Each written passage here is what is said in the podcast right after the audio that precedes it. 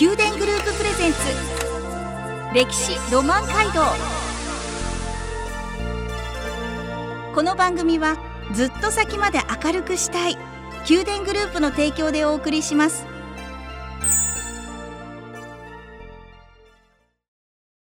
ラブ FM をお聞きの皆さんおはようございます。お相手の小柳ゆうきです。毎月第1第2土曜の朝7時30分からお送りする宮殿グループプレゼンツ歴史ロマン街道。九州各地の歴史と今そして未来へとつながるお話を毎回ゲストをお招きし伺います。今朝は熊本県人吉市にあります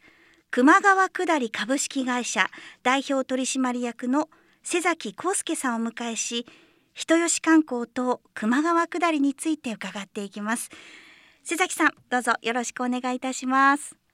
よろしくお願いいたします。えー、瀬崎さん今日はあの7月3日ということで、えー、ラジオの前の皆さんもちょうど1年前の熊本県人吉市と聞くとそして球磨川と、えー、伺うとその水害からどのようになっているのかな今復興に向けてどのように歩いていらっしゃるのかなということをおそらく一番に、えー、考える方が多いのではないかと思います。今どのような状況なんでしょうか、えー、もう本当早いもので、えー、1年になるんですけれども、まあ、町自体はまだまだ更地が広がったりまだ解体中の建物があったりというところは、えー、正直あるんですけれども、はい、私ども球磨川下りに関しましては7月4日明日から8000場という新しい観光複合施設で生まれ変わって、えー、再開をするところになります。はいもっともっと詳しく伺っていきたいんですけれどもまずはですね、えー、この熊本県人吉市というところがどういったところなのかそして球磨川下りってどんな歴史があるのかラブ FM ってラジコを通して日本全国の方にも聞いていただけるのでどういったアクティビティなのかというところも伺っていきたいなと思っておりますいろいろ教えてくださいよろしくお願いしますまず瀬崎さんこの熊本県人吉市というのは地理で言いますとどのあたりになるんでしょうか？えー、熊本の一番最南端になりまして鹿児島との県境になります。はいはい。まあ、九州の真ん中よりも少し南側といったところになります。九州の真ん中よりも南側。球磨川というのはどのようにこう横断してるんですか？球磨川はあの私こちら人吉盆地っていう盆地になるんですけれども、東側の、えー、宮崎県との県境がやはりあの一番上流の方になりまして、そこから、えー、西に向かって流れていって、最後はあの八代市っていうところにえー、まあ、河口があるんですけれども、そこまで流れていく、まあえー、九州を東から西に向かって流れる川ですね。うん。その人吉盆地を走る球磨川は100年以上の歴史を誇る観光体験を持っているということなんですけれども始まりはどういったものだったんでしょうか？この人吉盆地自体が非常に、まあ、周りが険しい山に囲まれていましていわゆる陸の孤島の状況ででその中でえー、以前は高速道路とか鉄道とかもちろんありませんので、外に出る一番有効な手段として、周運、川を船で移動するということが、えー、用いられてまして、でその中で、この人吉球磨地方というのは、相良藩が、約700年にわたって統治したんですけれども、そちらがやっぱり、江戸に向かうのに、山を越えるのは非常にハードルが高くて、それを、まあ、あの、移動しやすくなるために、この川下りが発達していってのそういったところが一番最初の歴史になってきます。なるほど。移動するために、えー、まずは始まったということで。最初川ですよね。もう広い川です、はい、これをどのようにこう開発というんでしょうか。していったんですか？球磨川は日本三大急流と呼ばれるほど、はい、やはり流れが速い川で。最上川、えー、富士川と並ぶ三大急流ですね、はい、で流れが速いだけではなく、はい、大きな岩だったりとか、まあ、瀬だったりとかっていうのが非常にたくさんあって、まあ、あの非常に、えー、下るのは難しい川でもありました。そういう中で、えー、今からまあ約300数十年前に林正則さんっていう方が、えー、その亀割石っていう、まあ、有名な石があるんですけども、京川の、まあ、一番の難所なんですけれども、そこを、まあ、取り除くことに、えー、成功したことで、えー、非常にその川が下りやすくなったというふうに言われています。はあ、それを取り除くといってもその時代に取り除くってとっても大変なことでしたよね。そうですね。はい、もうこの林さん自体は、はい、えー、京都の、えー、笹山の方の出身らしいんですけれども、はい、そちらの方ではあのやっぱりこういった土木技術っていうのが九州よりも発達しているみたいで、やっぱその、えー、技術を用いたというふうにも文献には残されているようです。うん資材を投げ打って、はい、はい、尽くされたということですね。そういった初めはそのそこに住まう人々のためにあったその足でもあったものだったんですけれどもそれが今の日本でもとても有名なその球磨川下りという形に、えなった。移行したのはどういったきっかけがあったんでしょうか？その当時、まあ、川下り、まあ、参勤交代がなくなった後も、まあ、物流、えー、人吉熊のものを外に売りに行く。逆に外のものを人吉熊に持ってくるというそういうまあ、物流の部分もあったんですけれども、はい、えー、昭和41年の6月に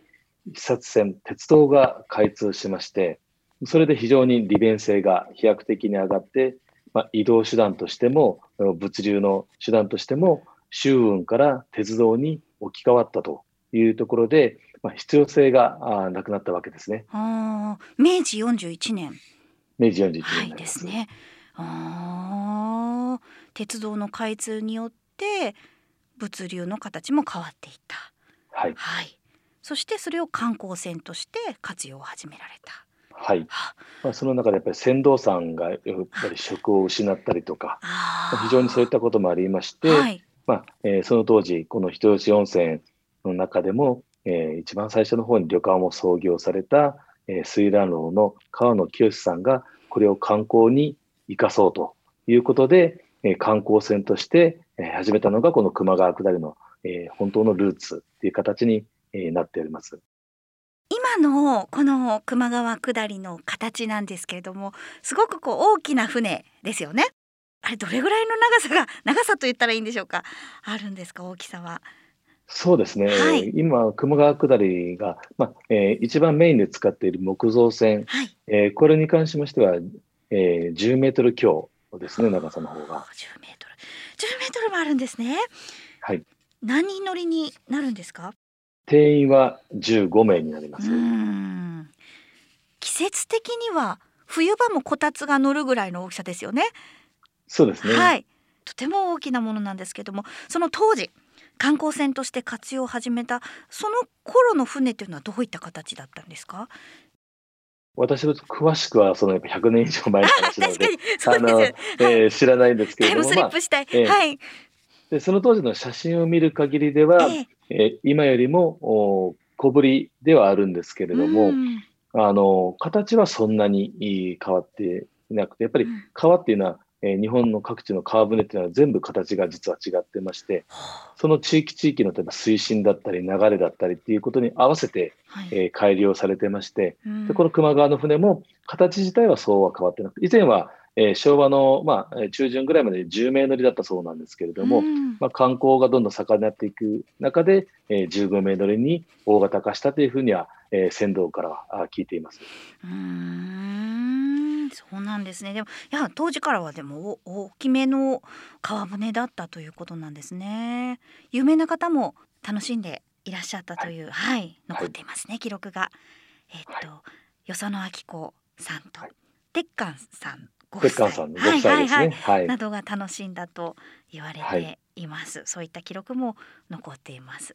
でその後現在のその形になるまでにやはりいろんなご苦労もあったと伺っていますが、まあ、観光がどんどん盛んになっていくにつれて、まあ、最初は1社でスタートしたものが、えー、3社に広がっていきましてでその中で皆さん、まあ、商売ですのでいろんなあ競争をしながら、うん、あやられてたんですけれども、はい、えー、昭和37年の7月に、えー、9名の方が亡くなる死亡事故っていうのが、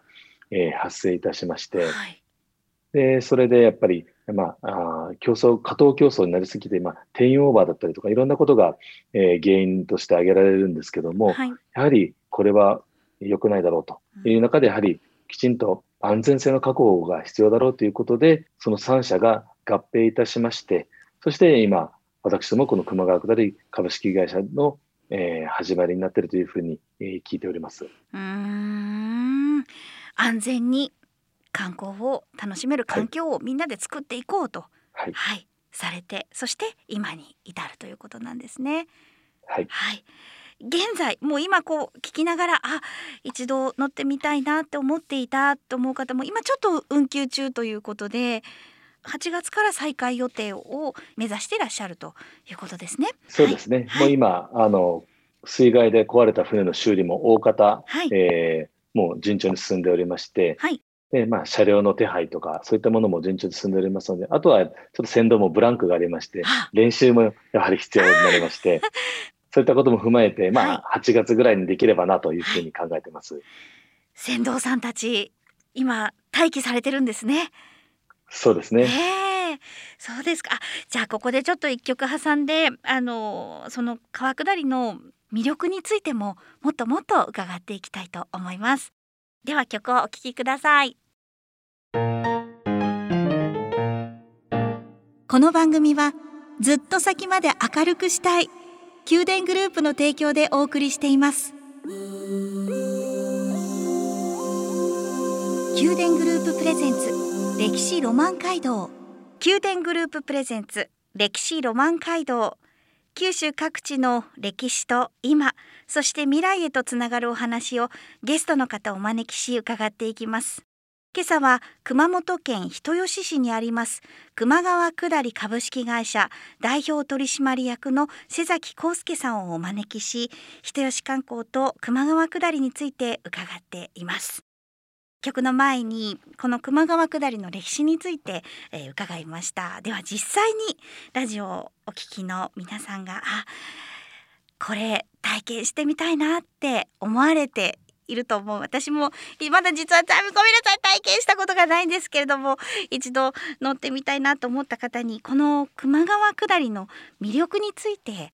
詳しく教えていただきたいと存じます。これまず球磨川下り体験したいと思ったらどうしたらいいんでしょうか？ご予約お問い合わせの方法としましては、やはり、はい、えー、ホームページから、うん、またはあのお電話という形になります。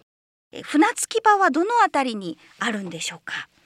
人吉市の、まあ、中心部に近い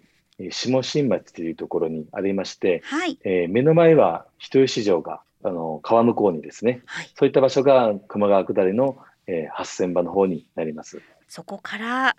えー、いよいよ船に乗り込みます。10メートル強ある大きな船です。これが15名乗りです、えー、では乗り込みました。出発いたします。そこには船頭さんがいらっしゃいますね。船首と船尾の方に2人船頭が乗っております、はいこれあのスピードってどれぐらいのスピードになるんですか？もうスピードっていうのが、まあ、正直この今やっています清流コースの方は、はい、えー、ゆったりとした形になりますので、はい、まあ、そんなに速くない、えー、スピードになりますね、うんうんうんうん、今急流コースはお休みされているということですよね？そうですね。はい。平成28年からお休みされています。じゃあゆったりとしたどのような風景を望むことができるんでしょうか？えー、先ほども、まあ、お話したようにまず目の前には人吉城が、えー、見えてきまして、はい、でその中を進みますと今度は、えー、人吉の街中の景色があ見えてきます。やはりあの温泉街ですので、うん、大きな旅館さんだったりですとかそういった街並みが、えー、広がってきます。はい、その後、まあえー、今度は少し街中から外れていきますと、いろんなあの、まあ、自然が広がってきまして、えー、そういった場所に来ると今度はいろんなカワセミだったり、まさにそういう水鳥がたくさん、えー、姿を見せてくれるようになってきます。はあ、そうなんですね。船頭さんのお話もまた楽しみの一つですよね。もう船頭は結構それぞれユニークなあキャラクターを持ってますので、はい、そういった船頭それぞれどんな船頭に当たるかっていうのもまた楽しみの一つになります。あどんな方がいらっしゃるんですか？もう延々と喋るようなあの話好きの船頭もいれば、はい、寡黙であんまり話さないんですけど時々、まあ、冗談を言うような 船頭がいたりとか、はい、あの、若手でシャイな船頭がいたりとか、それぞれ個性がありますね。何名ぐらいいらっしゃるんですか、船頭さんは。普段頻繁に乗ってる船頭と、まあ、えー繁忙期に来る船頭合わせて、まあ、16名ぐらいのん船頭がいます。どの船頭さんに当たるかはお楽しみですね。はい。はい、またその出会いも一つです。それから露漕ぎ体験もできると伺いましたが、はい、あの、まあ、流れが、えー緩やかな場所で、えーまあ、安全が確保できる場所の限定にはなるんですけれども、まあ、乗客の皆様に交代で、えー、露漕ぎ体験をやっていただきます。で、まあ、皆さん見てる以上に実際やってみると非常に難しくて、うん、えー、炉がなん、もう場合によっては川に落ちそうになるぐらい にあの失敗もするんですけども、それをまた、えー楽しみの一つになってますね。あの船頭さんがいつも持っているあのなんと言ったら棒棒のことって言ったらあれですけど、ロロと言うんですよね。はい。へえ。やってみたいですね。でも中にはその日本三大急流の流れと言われるこの球磨川なんですけれどもそういったその急流の速さ流れの速さを感じることができるポイントもあるんですよね。そうですね。はいはい。この、まあ、清流コースという名前ですけど、やはりそうは言っても球磨川ですので、えー、3箇所ないし4箇所ぐらいはぐっと流れが速くなる場所があります。そういうポイントに来るとこうどんな感覚になるんでしょうか？そうですね。もう分かりやすく、あの、まあ、船頭があのちゃんと座ってくださいって言いますし、はい。えー船がバシャンバシャン揺れますので、はい。えー水しぶきがかかってきますので、そういうところはやはり、あ、球磨川急流だなっていうことを、えー実感していただけると思います所要時間はどれぐらいなんでしょうか？その清流コースで。えー清流コースの方が、まあ、その日の水量によって若干変わりますけども、はい。平均まあ40分から50分の間になります。とてもこう贅沢にゆったりと楽しめる時間ですね。そうですねう。ーん。季節的には何月から何月までなどあるんでしょうか？一般的な通常運行が、えー3月の1日から、はいえー11月の30日までになりまして、はい。で、オフ期となるうー12月から2月までは、うんいわゆるこたつ船という、まあ、うんこたつが入った船にえーなるという形ですね。こたつ船憧れます。えー、さあそして昨年のもうほぼ1年前になりますけれどもその水害からの復興を今、えーその歩みを進めていらっしゃるところだと思います。明日まさに8000場という、えー観光複合施設がリニューアルオープンとなります。もう1年すごいスピードでの再建だと思うんですけれどもなぜここまでスピードを持って再建することができたんでしょうか？これに関しましては、まず一番大切だったのが初動になります。初動。まあ、過去の国内の水害を見たときに、はい。えー水っていうのはすぐ引くんですけれども、はい。その後残る泥っていうのが非常に厄介な状況になってまして、はい。この人吉熊ももう本当にまさに同じくその状況だったんですけれども、ん。私どもに関しましては、水害の4日後、はい。7月8日の日に、まあ、知人の建設会社さんとかのご協力をいただいて、はい。重機を大量に持ち込みまして、はい。その4日後にはもう泥の撤去がほぼ完了したという、ここがまず一番大きかったですね。はあ。4日後にはもう泥撤去できたという状況だったんですね。そういうことです。この泥の撤去がその晴れて、えー乾いて泥が乾いてそこからまた撤去するのがものすごく大変ですごく時間がかかるという状は況いなんですけれども、それをもう初動一番最初の動きですね。はい。未来を読んでえー動き出す、その動き出しが早かった。対策というところで、はい。泥を、えー撤去することができた。ということがまず一つ、それから、ではい。その次に、はい。あの、8月には、まあ、そう、泥の撤去が済んでるっていうところが一番大きかったんですけれども、はい。8月から再建チームを立ち上げまして、ええ。その中で、まあ、建築、建設のプロだったり、えーまあ、いろんな国の支援制度を活用させていただいてますので、行政書士さんだったりとかう、ん。デザイナーさんだったり、また今回、飲食部門を作ります飲食のプロの方だったりという、まあ、各分野の、えースペシャリストの方を、えーご協力いただいて、再建チームをもう8月には立ち上げたというところですね。ん。そしてでその中ではい。どうぞ、まあ、あのじゃあどういった施設に、えーしたらいいかっていうのをどんどん具現化していきまして、うん。でその中でいろんな、えー課題を一つずつ解決していきまして、で、その中で今年の1月26日にはもう、えー、8000羽のプレスリリースにこぎつけたというところになります。さていよいよ明日が8000羽がリニューアルオープンということでそこには九州パンケーキのカフェなどが併設されてるんですよね。そうですね、はい、そして、えー、なんかお買い物もできる空間になってるんでしょうか？こちらは一熊ストアという名前のお土産売り場というか、えー、そういうショッピングコーナーになるんですけれども、はい、ここも実は一つ大きなテーマがありまして、ええ、この人吉熊に限らず、えー、例えば八代ですとか足北水俣という県南の広い範囲が豪雨災害を受けたんですけれども、うん、そういったあの被災した皆さんと一緒に復興に取り組みたいということで、いろんなあの生産者さん、メーカーさんとタイアップしたオリジナル商品というのを、えー、どんどん今から、えー、充実をさせていって、その販売を通して皆さんの復興にも貢献できるし、私どもの復興にもつながるというようなコンセプトで、えー、お店の方を作らせていただいてます。これからまた増えていくということですね。そうですね。もうどういった商品があるかは現地に来てみてのお楽しみということで。ではい、はい、2階建てになっていまして、2階にはスカイテラス。はい、あのデザイナーさんのアイデアで、ええ、やはり一番人吉市内でも景色がいい場所になりますので、はい、もう大胆に屋根を切り取ってそこにテラスを作りました。ほう屋根を切り取ってテラスを作った。そしてあの川下りだけでなく人吉の街並みや復興も感じることができるサイクリングツアーも、はい、えーはい、企画されているということですが。こちらもやはりあの昨年被災後、まあ、川の状況が非常に不透明、はい、非常にあの地形そのものが変わって川下りの再開が見通せないということもありましたので、はいまあ、船頭に新たな仕事を作るということと同時に復興の今をやっぱりいろんな方々で見ていただきたいし、またえー、いろんな方々とお話ししたり、えー、経済効果をもたらすことで、そこもやっぱり地域の復興につなげたいという思いから、えー、人吉の街中を巡るサイクリングツアーというものを、えー、企画させていただきました。うん復興はまだまだ途中ですね。またまだまだ歩いていらっしゃる途中ですけれども、ね。はい、私たちも共に歩くべくこのサイクリングツアーに参加したり、そして、はい、えー、8000羽リニューアルオープンをまあ、コロナ対策もしながらですけれども、えー、駆けつけてみたい。なと思いました福岡からでしたら車で行けますねそうですね、はい、まあ、車で2時間から2時間半ぐらいで行けるかと思いますので。はい。明日いよいよ8000羽、えー、観光複合施設リニューアルオープンとなります。それではここで一曲お聴きください。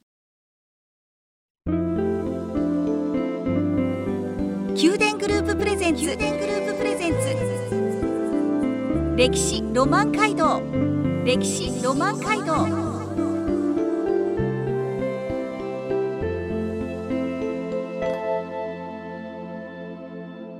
宮殿グループプレゼンツ。歴史ロマン街道。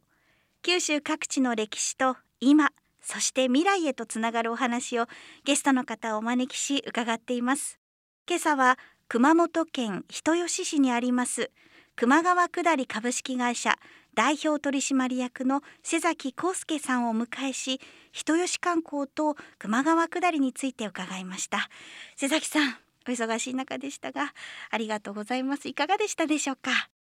あの本当にまあ人吉そして私も熊川下りのお話をさせていただきまして本当に貴重な機会をありがとうございました。お話いただきありがとうございました。あの明日がいよいよ8000羽のリニューアルオープン日ということなんですけれどもこの8000羽はどのあたりに、えー、オープンになるんでしょうか？場所は皆様ほとんどの方が高速道路からいらっしゃると思いますので人吉インターチェンジを降りまして、えー、人吉の中心部に向かって5分ほど行きますともう本当に川沿いの分かりやすい場所に私もの8000羽がございます。はいぜひ、えー、お時間のある時に皆さん足を運びください、えー、それから来週の土曜日この時間も人吉について、えー、ご紹介するんですけれども来週は旅館の水蘭楼さん水蘭楼の代表取締役の川野さんに登場していただけます実は瀬崎さんこの球磨川下りと水蘭楼というのはとてもご縁があると伺いました今の水蘭楼の川野社長のえー、ひいひいおじいさんがなる川野清さんが川下りを観光化してスタートしたのが私ども熊川下りの始まりになります。あそんな始まりのお話をいろいろと伺いたいと思います。ぜひ来週もこの時間ラブ FM にチューニング合わせてください。えそれでは志崎さん復興に向けてまだまだ大変な日々も続くかと思います。ですがどうぞお体大切にご自愛ください。またそしてラブ FM にもその後の復興の話も聞かせていただきたいなと思います。今日は本当にありがとうございました。ありがとうございました。宮殿グループプレゼンツ歴史ロマンハルト。歴史ロマンハルト。毎月第1第2土曜の朝7時30分からお送りする宮殿グループプレゼンツ歴史ロマン街道。九州各地の歴史と今そして未来へとつながるお話を毎回ゲストをお招きし伺います。来週も引き続き熊本県人吉市をご紹介します。お楽しみに。この番組はずっと先まで明るくしたい宮殿グループの提供でお送りしました。